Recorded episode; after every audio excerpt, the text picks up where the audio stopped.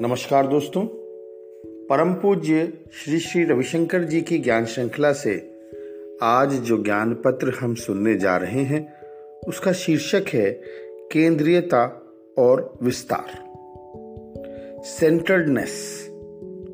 ये जो केंद्रीयता है ये हमारे मन को शार्प करती है, तीक्ष्ण करती है।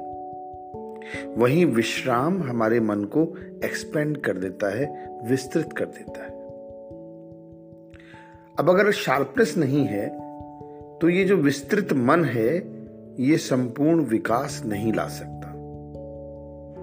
और साथ ही ये भी सच है कि एक शार्प माइंड एक्सपेंशन के बिना तनाव पैदा करेगा, क्रोध पैदा करेगा, कुंठा पैदा करता है।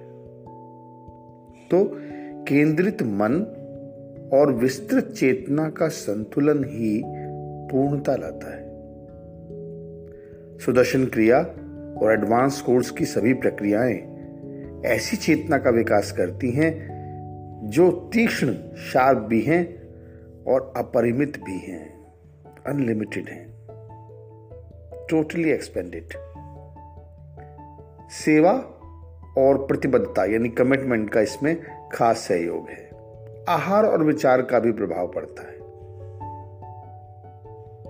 दरअसल विस्तृत चेतना है शांति और आनंद, केंद्रित चेतना है प्रेम और सृजनशीलता, क्रिएटिविटी। केंद्रित चेतना का एक बिंदु जीवात्मा है। जब विस्तृत चेतना का प्रत्येक कण तीक्ष्ण हो जाता है और केंद्रित हो जाता है तो फिर दिव्यता का उदय होता है।